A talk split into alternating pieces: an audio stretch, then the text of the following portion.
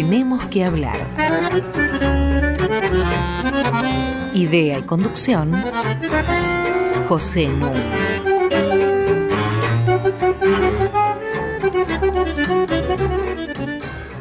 Muy buenas noches. Hoy tenemos que hablar de la felicidad. En verdad, en el último programa terminamos ocupándonos de la obra de Freud, El malestar en la cultura, y a partir de ahí surgieron reflexiones sobre la felicidad que quedamos en retomar, junto con Mariana Heredia y los dos muy reconocidos y destacados psicoanalistas que nos vienen acompañando, Daniel Siliti y Luis Darío Salamone. Después vamos a volver al malestar en la cultura y vamos a ampliar este tipo de reflexiones. Quiero introducirlas con algunos comentarios pertinentes porque Freud es indisociable de la cultura de su época. Y la formación de Freud en Austria del siglo XIX es una formación muy sólida en relación a los clásicos, a la filosofía griega clásica. Era norma que la gente universitaria fuera formada estrictamente de esta manera, aprendiendo griego, para poder leer a estos autores. Pero antes un cuento, breve, que me va a servir de punto de arranque. Se reúnen los dioses y se plantean cómo poblar el planeta Tierra. Y entonces dicen, bueno, hagamos hombres y mujeres. ¿Y cómo los hacemos? le dice otro dios. Y hagámoslos a semejanza nuestra. Imagen y semejanza, le dice el otro. Sí, hay imagen y semejanza nuestra. No, dice un tercero, porque en ese caso serían dioses. Ah, bueno, entonces opina otro, hagamos que les falte algo, así no son dioses. Y un quinto dios que asistía al cónclave, yo ya sé, dice, hagamos que les falte la felicidad. Totalmente de acuerdo, dicen todos. Pero uno dice, ¿y dónde la escondemos? Bueno, dice uno, escondámosla en la parte más alta de la montaña más alta, de la cordillera más alta de ese planeta. No, le contestan, los estamos dotando de fuerza y de inteligencia. Algún día van a llegar y la van a encontrar. Entonces otro le dice, metámosla en el fondo del mar. No, le dice otro, con el ingenio y el talento que les damos, seguro que van a ser naves que lleguen al fondo del mar. En un planeta, en otro planeta la ponemos a la felicidad. Tampoco, tampoco porque algún día harán naves espaciales y entonces van a encontrar la felicidad. Y entonces un Dios más viejo que estaba silencioso dice, yo sé dónde hay que ponerla. ¿Dónde? Dentro de ellos porque ahí no la van a buscar nunca. Ahora vamos a ver por qué este Dios más viejo se equivocaba.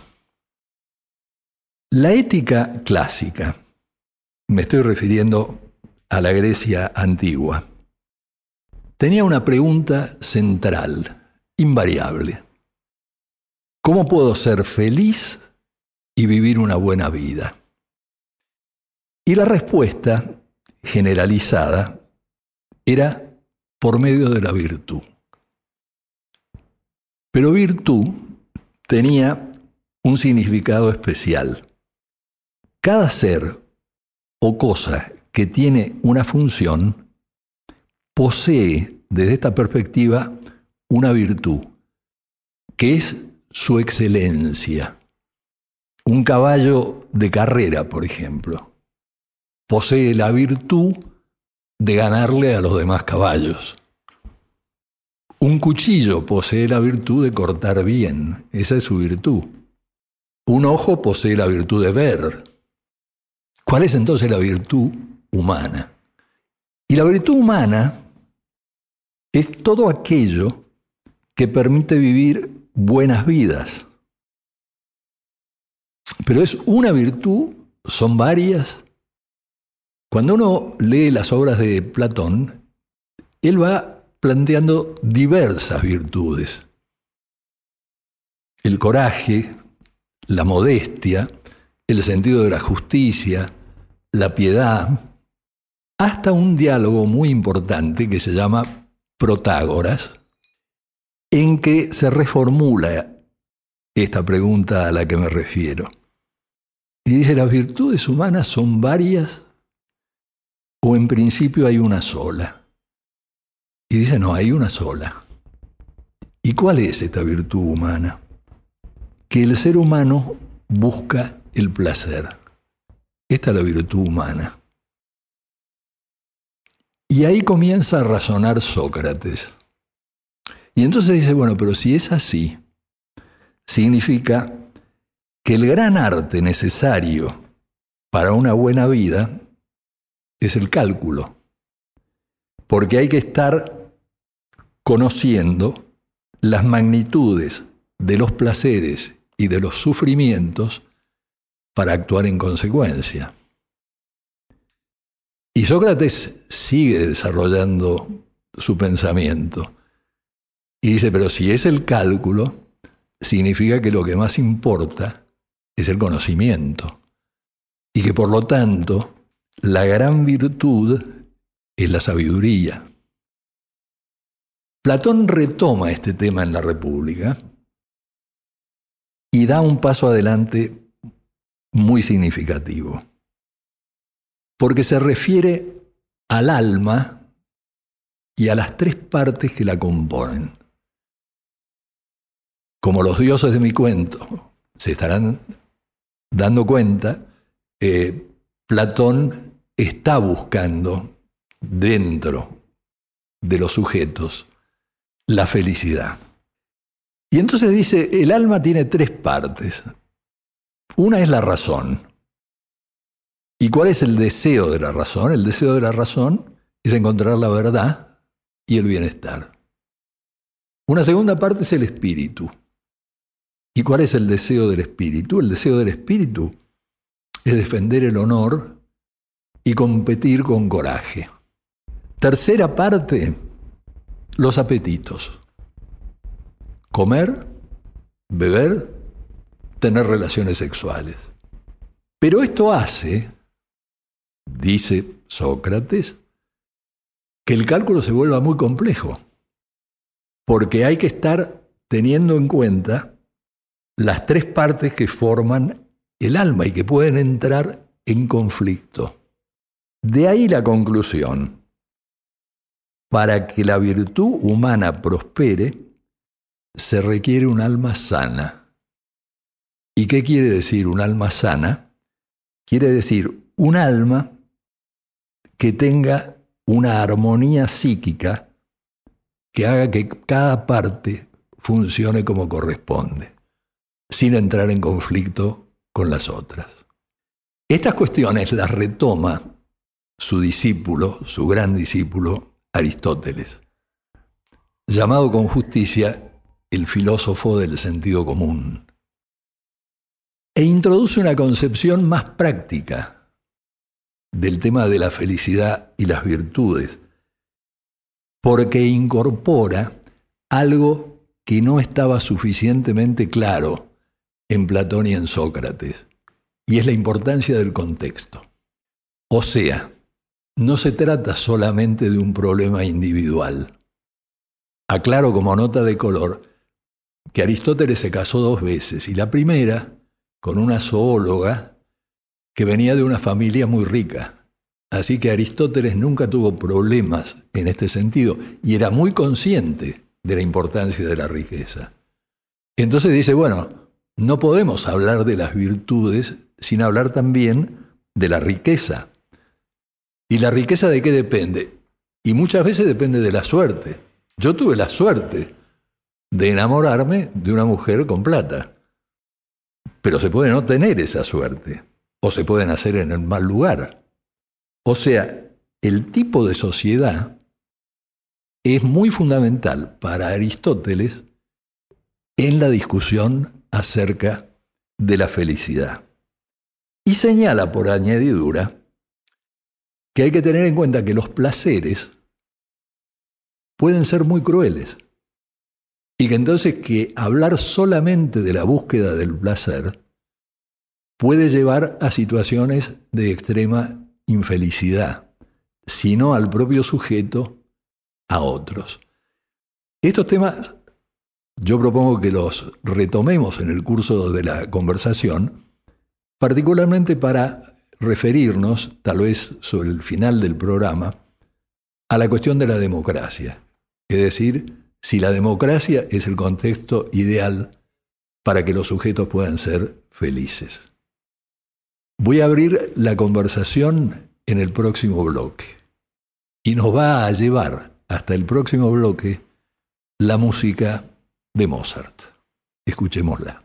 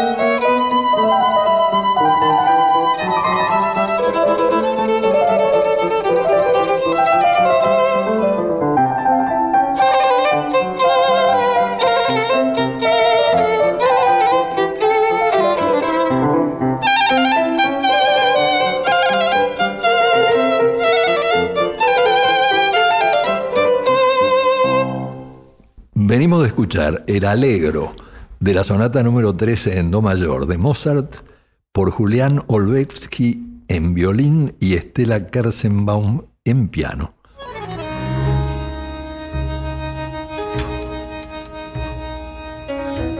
Seguimos en Tenemos que hablar con José Nuno.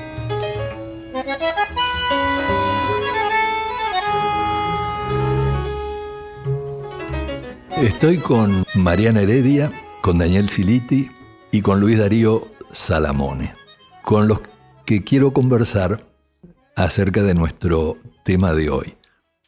Y para eso propongo volver por un momento al malestar en la cultura. En verdad, hasta donde yo sé, y esto lo estoy chequeando con dos distinguidísimos psicoanalistas, explícitamente Freud se refirió al tema de la felicidad, aunque este recorre toda su obra, en dos lugares.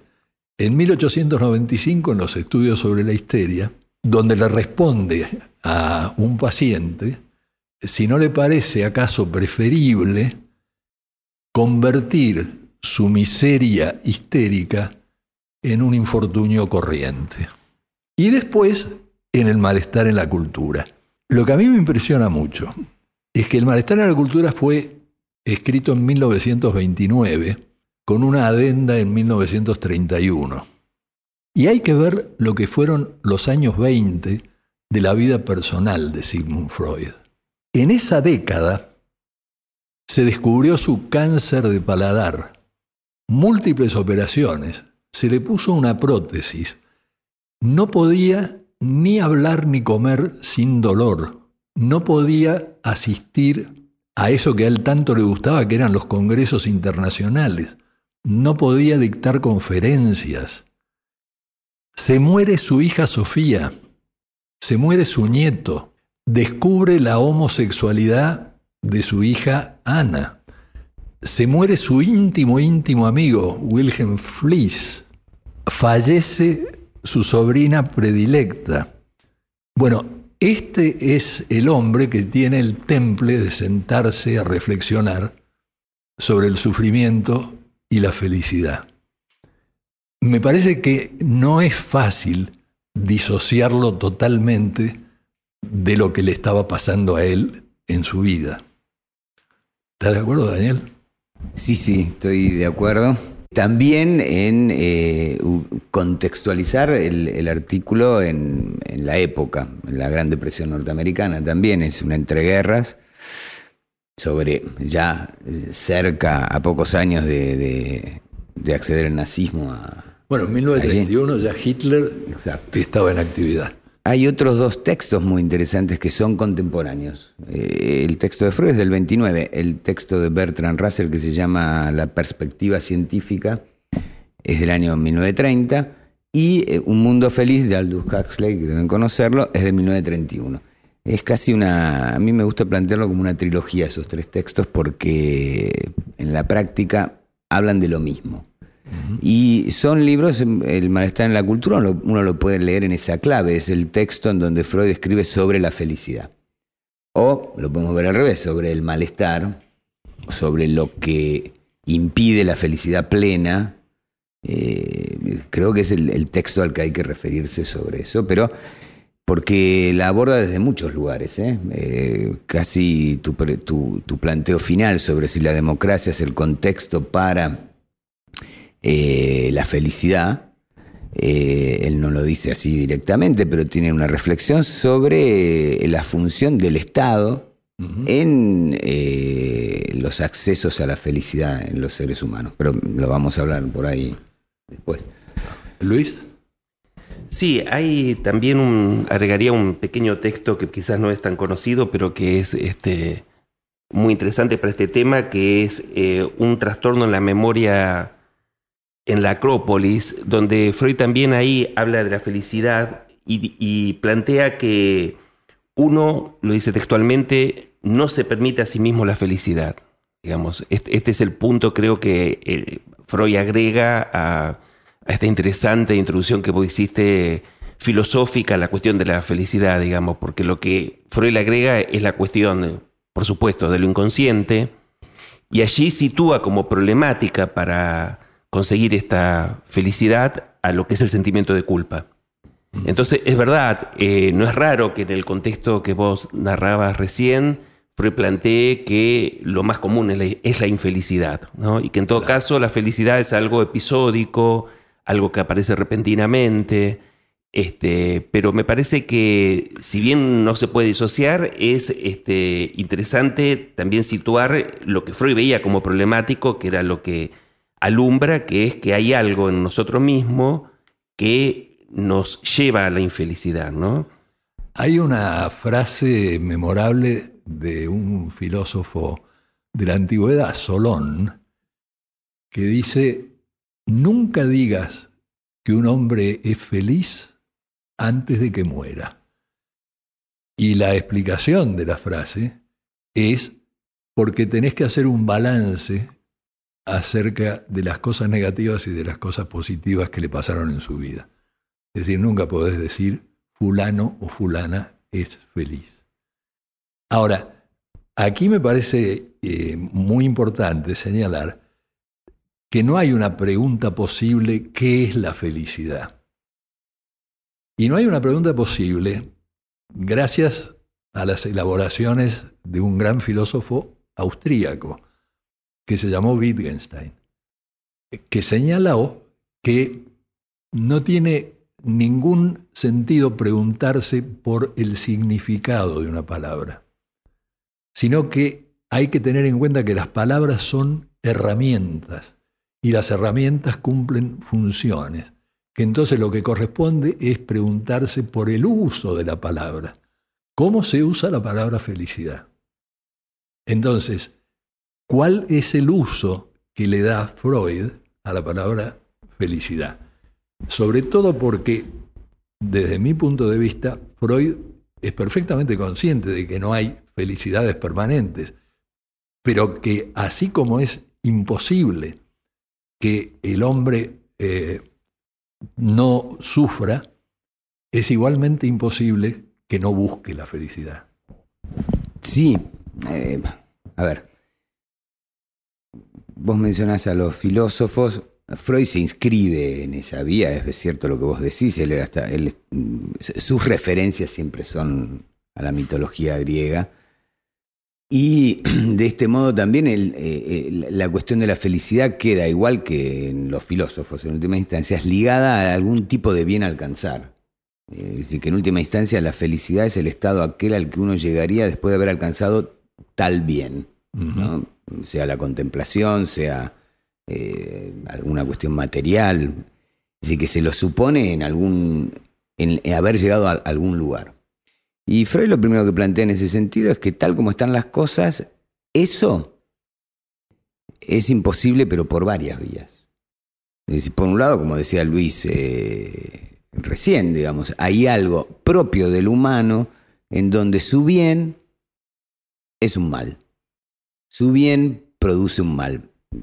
para hacer un puente con el programa anterior, eh, sin lugar a dudas, aquel que está bajo el estado de intoxicación está en un estado de absoluto placer. Y Freud en ese artículo allí lo, toma por dos lugares. Sea un placer por haber evitado un sufrimiento, o sea un placer por haber alcanzado en el cuerpo alguna situación placentera. Sin embargo, sabemos que a la vuelta de la esquina eso mismo es un mal. Eh, es decir, que en ese punto, cuando uno sale en la búsqueda rápida y precipitada sobre aquello que sería el placer bajo el cual uno estaría feliz, se encuentra con lo peor.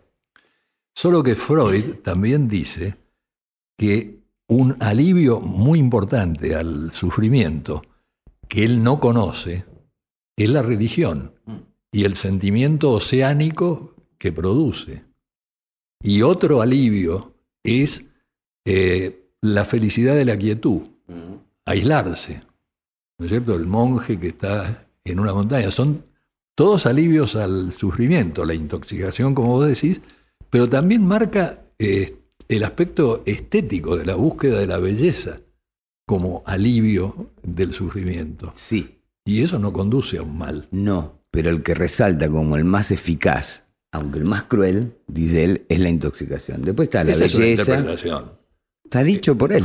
Sí, una interpretación de él. Ah, sí, sí, sí, estábamos hablando de él. Sí, sí, sí, eh, pero también uno se saltea muchas veces una llamada al pie de página de Freud en ese artículo, en donde él dice que una de las variantes por las cuales se puede alcanzar estados de felicidad es el trabajo. Claro. y lamentablemente es algo muy menospreciado por el ser humano, el trabajo, porque dice el trabajo, cualquiera fuere, es el que es la vía más eh, contundente de relación con los otros y de, y relación a la realidad que tiene el ser humano. Sin embargo, pues eso es una llamadita al pie de página. Dice, sin embargo, este, el ser humano no es muy adicto a, querer trabajar, este, ¿no? Pero, que introducís ahí, eh, Daniel, como otra de las caras de la felicidad, ¿no? Hay una cara de la felicidad, uno podría decir más individual, la satisfacción de ciertos apetitos, la huida del dolor, la búsqueda de cierta...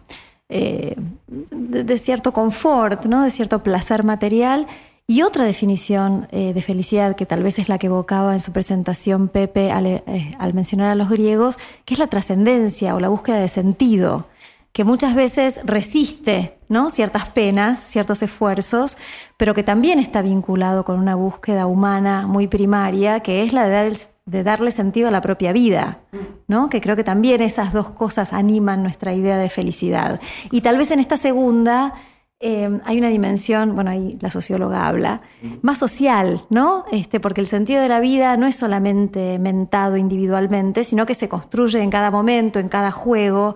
Y por eso cuando mencionabas estos tres textos trágicos de, eh, fines de la década del 20, principios de los años 30, me imagino que estos tres autores compartían, ¿no? Ese, eh, esa contemplación dramática de lo que estaba sucediendo y el sinsentido en el que estaba arrojándose la humanidad.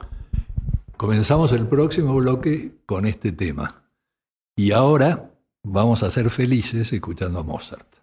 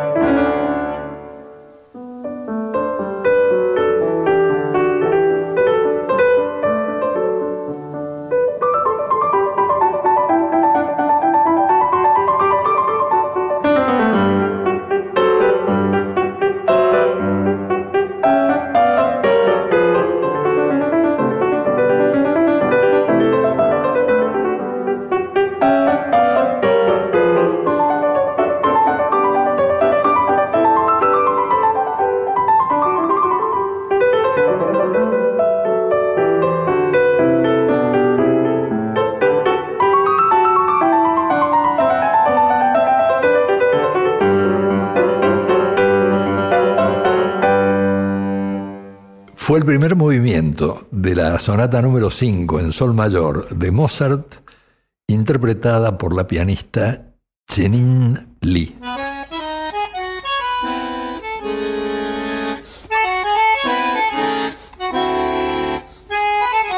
Seguimos con José Nun.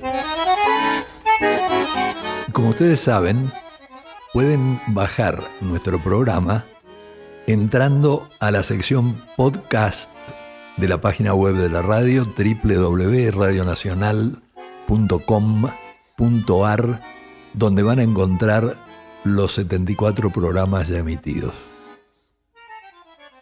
Estoy conversando con Mariana Heredia, Daniel Siliti y Luis Darío Salamone acerca de la felicidad.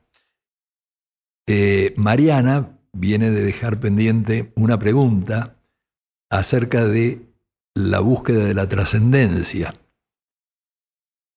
Y antes de darle la palabra a Luis, eh, esto me trajo a la memoria una frase de Antonio Tabucchi, el novelista italiano que vivió en Portugal, ¿no? que dice que eh, buscar la felicidad es como viajar hacia el horizonte. Sabemos dónde está, vamos hacia allí y no llegamos nunca. A mí me parece que lo que falta agregar es que lo importante es la calidad del viaje mismo. Porque hay una frase muy antigua de los chinos que es, si todas las noches una persona tirase flechas a la luna, nunca llegaría, pero se convertiría en un excelente tirador de flechas. O sea, la búsqueda misma es lo que te puede transformar. ¿Qué opinas, Luis? Me parece que esto que, vos decías de la calidad del viaje es realmente eh, a lo que apunta el psicoanálisis, porque vos también lo, comentabas cuando citabas esto que decía Freud, de cómo restarle a las miserias de la vida, las miserias de la neurosis, digamos, ¿no? Eso da otra calidad. Y el problema que tenemos acá también es que si bien Freud contemplaba, por supuesto, lo social, por lo que decía Mariana, él decía que hay algo que merece ser también puesto en juego en el asunto y que es lo pulsional y que muchas veces cuando esto se quiere resolver socialmente, la cosa se dificulta, porque la pulsión por algún lado salta, digamos, no sale. Entonces, es verdad, eh, hay, eh, hay, que ver también cómo entendemos el tema de la trascendencia, si, si, lo entendemos en el sentido de una cuestión religiosa, Freud lo va a pensar como un anestésico. No lo desmerece por esto, porque él plantea que la felicidad a veces es bajar, como decíamos, algo del orden del sufrimiento. Podemos poner una metáfora futbolera, si, les parece, y es, pensemos que entramos, nuestro equipo entra a jugar un partido y está con la omnipotencia intacta. Este, quiere salir el campeón. Y empieza perdiendo 1 a 0, 2 a 0, 3 a 0. Estamos ya en un estado de infelicidad absoluta. Remonta y viene el 3 a 1, 3 a 2, 3 a 3 y salimos empatados. Ya con ese solo hecho, el grado de felicidad es supremo, digamos. ¿no? Entonces, hay algo de esto, de que la evitación de la infelicidad nos lleva, después de una temporada, a estar mucho mejor. Y hay también en relación a la trascendencia, hay una crítica muy interesante de, Jacques Lacan, eh, de, una confusión que suele haber entre lo que es la felicidad, él hace un juego de palabra acá, lo que sería la felicidad y lo que sería la felicidad. La felicidad sería la completud. ¿eh? esto no, es posible, no, no se trata para el psicoanálisis de una búsqueda de la completud, sino de cómo poder estar bien con lo que nos falta, y con soluciones que van a ser siempre personales y de alguna manera sintomática y puede ser en ese sentido cualquier cosa que para nosotros nos depare esa sensación de bienestar. Los dioses de mi cuento se están rascando la cabeza, un poco desconcertados. Pero yo quería pedirle a Daniel eh, que nos explicara eh, por qué, tal vez algunos oyentes se lo estén planteando, ¿Por qué tenemos que partir de la idea de sufrimiento? Y yo creo que hay muy buenas razones para tomar como partida la idea de sufrimiento, de dolor, como decían los griegos. Bueno, uno viene al mundo llorando, ¿no? Arrancamos así, para decirlo de alguna manera, y seguimos y seguimos. Eh, a ver, la tesis de Freud es que lo que rige el aparato psíquico es el principio del placer. Y el principio del placer quiere decir mantener la menor cantidad de tensión posible en el aparato psíquico. Lo que rápidamente descubre es que eso no es posible, que tomando el, nirvana incluso, que la, falta de tensión en el aparato psíquico haría que no hagamos nada y entre eso y morir no hay mucha distancia. Entonces, para poder vivir hace falta un mínimo al menos de tensión que permita eh, hacerse con las cosas que permiten que uno pueda seguir viviendo. A partir de ahí, a partir incluso de ese pequeño malestar en relación al principio del placer, todo se presenta como una dificultad de resolver en la vida. Podemos poner cualquier ejemplo, desde tener que levantarse a la mañana para ir al colegio y no querer ir, eh, tener que rendir un examen, tener que tener un trabajo que no paga lo que uno quiere, tener un trabajo que a uno no le gusta. En fin, eh, eh, todo es un recorrido en donde si uno lo mira desde cierto ángulo, un poco mm, cínico tal vez, puede pensar que todo es una porquería porque hay que todo el tiempo estar haciendo algo para obtener a cambio algún resultado. Entonces, desde ese punto es que Freud termina planteando, bueno, a ver, la naturaleza nos apabulla con cantidades de este, catástrofes. E incluso entonces pone a la ciencia ligado a esto, como... Eh, a propósito, ahí en ese mismo artículo él dice que el hombre termina por ser un dios cuando se pone sus artefactos. Eh, pero bueno, no es controlar la naturaleza, dice, y la ciencia, fíjense, la pone, la define de una manera particular, dice que es una eh, es una, no dice una diversión, pero es como, son este, pequeñas cosas que el ser humano trata de hacer y que no va a conseguir con eso. Es una distracción, dice él. Él incluido. Sí, él incluido. Eh, el cuerpo, satisfacciones sustitutivas, y pone el arte allí. Y pone, y por último, bueno, las drogas y lo que el cuerpo da. Ahora, resolver eso no están los planes eh, de Freud, que eso pueda ser resuelto. Lo que sí están los planes es que eh, tirar flechas, y tirar flechas, y tirar flechas, y tirar flechas. Y ahora, esas flechas no son soluciones que, a ver, son soluciones individuales, pero que tienen un valor en tanto se incluyen en el otro. Es decir, tienen algún tipo de incidencia en el otro y allí mm, aparece este, este concepto complejo en Freud que es el de sublimación es decir, que no está ajeno a lo que pasa en el contexto más amplio de dónde, con quién y cómo uno vive. Porque después de todo se va a tratar de eso, con quién, cómo y dónde uno vive. Ahora, yo lo simplificaría bastante. Vos, como estás muy familiarizado con el tema, vas más allá. Pero yo lo simplificaría en estos términos, que el sufrimiento y la felicidad son indisociables, porque ese bebé que nace llorando, a medida que pasan los años, de lo que inevitablemente va a tomar conciencia es de su muerte. Es decir, de que la vida es limitada. Entonces, este es un origen universal, digamos, de el sufrimiento al que se le pueden buscar parches o sustitutos. El otro es el que vos decías del mundo exterior. Catástrofes, temblores, ¿no es cierto? Y el tercero es la relación con los otros. Y ahí es donde Freud incluye a la familia, al Estado y a la sociedad. Y marca una cosa sobre un alivio al sufrimiento muy particular en el que imagino que muchos de nuestros oyentes pueden estar pensando, que es el amor. Y entonces dice, efectivamente, el amor alivia el sufrimiento. Pero, dicho en mis términos, no hay luna de miel que pueda durar para siempre. Y además, si durara para siempre sería aburrida. Y esto ya sería causa de sufrimiento. Vamos a hacer una pequeña pausa escuchándolo a nuestro amigo Mozart.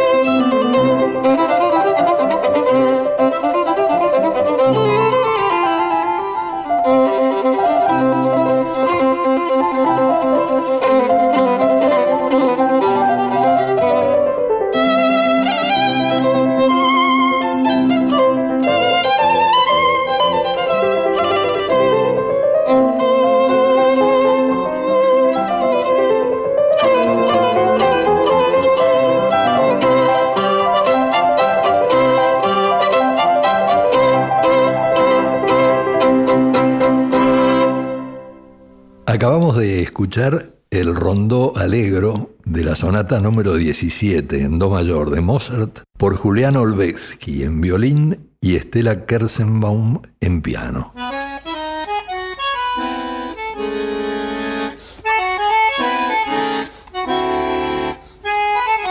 Seguimos con José Núñez. Sigo conversando con Mariana Heredia, con Daniel Siliti y con Luis Darío Salamone acerca de la felicidad. Mariana. Es cierto que cuando uno piensa en la felicidad hoy, pareciera ser el gran objetivo de la humanidad, por lo menos en las sociedades occidentales secularizadas, ¿no? Buscar el goce, eh, la felicidad más inmediata, a veces se lo asocia mucho al consumo privado, ¿no? Una experiencia como este, muy individual ¿no? de eh, disfrutar de la satisfacción de los apetitos. Y hay una intervención urbana que me resulta eh, particularmente atinada en algunas calles de Buenos Aires, tal vez alguno de nuestros oyentes se la cruzó. Hay una imagen de un celular que tiene en el texto una frasecita que dice, el problema son los otros, la solución son los otros. Como que hay algo de esa búsqueda de placer, pero también de sentido, que no es meramente individual, también involucra a los demás y cómo significamos esa relación con los otros. ¿Es así también para el psicoanálisis? Sí, este, el tema de cuando vimos que Freud plantea el tema del aislamiento como solución, no, no es una buena solución precisamente.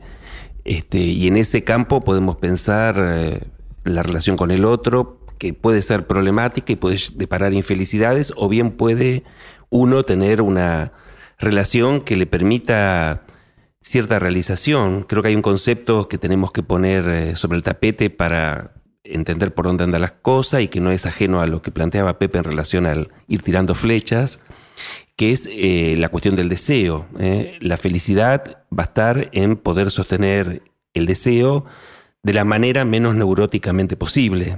Siempre está tenido de impotencia, de insatisfacción. La idea del psicoanálisis es que se pueda sostener ese deseo teniendo una relación con lo que nos falta y pudiendo disfrutar de eso. Entonces hay una cuestión ahí donde si la felicidad en esta época está muy puesta en relación al consumo y al, tener, como decíamos antes, este, pensamos en una felicidad que está más en relación a sostener la, realización de uno. Por eso yo planteaba que quizás hay que pensar eso de la trascendencia en otros términos, no, en un sentido religioso, sino en, lo que puede ser la cuestión del deseo sostenida en relación incluso con otros. ¿Mm? Hay una frase que a mí siempre me pareció muy graciosa este, de un pensador, este, una frase marxista que dice, la felicidad está en las pequeñas cosas un pequeño yate, una pequeña mansión, una pequeña fortuna. Es Groucho Marx, por supuesto, no es Carr. Este, y eso es una broma, digamos. Eso muestra esa dimensión del tener que en realidad sabemos eh, no resuelve el asunto. Entonces hay que pasar al campo no del, tener algo, sino al, al campo del ser. y el ser, y lo que decía Pepe también en relación a algunas de las problemáticas que, que nos dispara la cuestión de ser, como la muerte, en este sentido esto está también tomado eh, por Heidegger, digamos, el ser está en relación a poder soportar la finitud, la falta, la finitud, y mientras tanto ser, eh, ser y tener alegría en el ser. En relación a eso, Freud tiene una frase que me parece muy importante para este programa. No hay consejos válidos para todos. Cada uno tiene que ensayar por sí mismo la manera en que puede ser feliz. Sí, y agrega, va a depender. Fíjense, ¿no? Es interesante, de la suma de satisfacción que pueda obtener de la realidad, así que le da la, a la realidad externa un valor, y de la fuerza con la que cuente en su deseo para transformarla. Es decir, que hay allí una interacción importante entre el mundo exterior, el deseo y el sujeto interviniendo en eso. Pero quería tomar lo que decía Mariana porque es una frase muy linda en ese graffiti, pero no me parece que el mundo quiera ir para ese lado. Eh, quiero tomar una referencia del texto de Harari que mencioné en el programa pasado, en donde eh, él toma la cuestión de la felicidad. Y tal como la vienen definiendo en estos momentos, la felicidad se define por el cuerpo, por lo que pasa en el cuerpo. Eh, lo que pasa en el cuerpo químicamente. Entonces no es concebible, por ejemplo, que si uno este, obtuvo algún logro en el plano del ser, del amor, del trabajo, nada de todo eso puede producir felicidad si no provocó algún tipo de cambio químico que produjo la sensación de placer, que es la de la felicidad. Por lo tanto, se va corriendo el eje allí y la cuestión pasa a ser absolutamente individual, no es colectiva esa, esa felicidad. No tiene que ver con el ser, tiene que ver con una química, tiene que ver con el cuerpo y por lo tanto se empiezan a pensar en drogas que produzcan felicidad. Es decir, que actúen directamente sobre los centros de placer en el cerebro, con tal o cual cuestión química, y que eso dé felicidad. Es un concepto muy problemático de la felicidad en este momento. Si uno toma la vida de las neurociencias y, todas estas disciplinas que pretenden este, reducir lo humano a la rata, porque primero hacen todo esto con las ratas, descubren que la rata es feliz este, equivocándose, y entonces bueno, entonces el hombre también. Y eh, es problemático en ese punto. Y aquí es donde las aguas se dividen entre el psicoanálisis y lo otro, para llamarlo de, otra manera, en, relación a las terapias, en donde la consideración es la del sujeto. Y el sujeto, en este sentido, no está fuera del otro. Es decir, hay una relación al otro, aun cuando de lo que se trate, porque cuando se trata de la cuestión de la pulsión es qué hacemos con eso, y eso es algo habitado en lo individual, pero se trata de cómo se conduce eso. Eh, Freud tiene una frase en el texto de introducción del narcisismo en donde él dice, ¿por qué uno tiene que abandonar esta cuestión de amarse a sí mismo e introducir un objeto al que amar? Y es muy contundente, dice, porque eh, amarse a sí mismo daña. No, no agrega más nada. Dice, hacer pasar el amor por el otro, eso no daña. Ahora, si uno se queda en esa cuestión narcisística de amarse a sí mismo, daña. Decir, que hay algo ahí donde el otro eh, tiene su peso. Ahora, del otro lado tenemos esta corriente que apunta a que la satisfacción individual es lo mismo que el placer, es lo mismo que, el, que la felicidad. Y tal vez eh, se trata, hay una idea en donde la democracia debería conducir a que cada uno sea feliz por sí mismo. Y bueno, es una definición de democracia. Hay otras, estoy seguro, mucho mejores que esta. Pero el que sabe sos vos, Pepe, de esto. Y con relación a la democracia, a la democracia liberal, me refiero a la democracia representativa, los eh, utilitaristas, Bentham, John Stuart Mill, eh, daban una justificación que se mantuvo hasta los años 50 de este siglo pasado. Es decir, que la democracia debe ser reconocida como la mejor forma de gobierno, porque es el régimen que hace más feliz a la mayor cantidad de gente. Una de las objeciones eh, a las que es vulnerable este tipo de aproximación es el tema de las minorías, ¿no es cierto? Porque se puede hacer feliz a una gran cantidad de gente a costa de la infelicidad de otros. Y por eso hay un gran filósofo eh, político que se llamó John Rawls, que en 1971 publicó un libro muy influyente hasta hoy, que se llama Una teoría de la justicia. Y ahí él hace un experimento mental, le propone al lector, que es el experimento del velo de la ignorancia. Imaginen, dice, un conjunto de individuos que ignoran absolutamente todo acerca de sí mismos. No saben su nacionalidad, no saben su género, no saben si tienen plata o no tienen plata, no saben nada. Son eh, ignorantes, por eso lo del velo de la ignorancia, acerca de sí mismos, ¿no? ¿Qué principios generales, les preguntamos a estos individuos, deberían guiar las instituciones políticas en las que desean vivir? no saben nada de sí mismos, por lo tanto no saben si ellos van a quedar en posición de ser de la élite, si van a quedar en posición de estar abajo.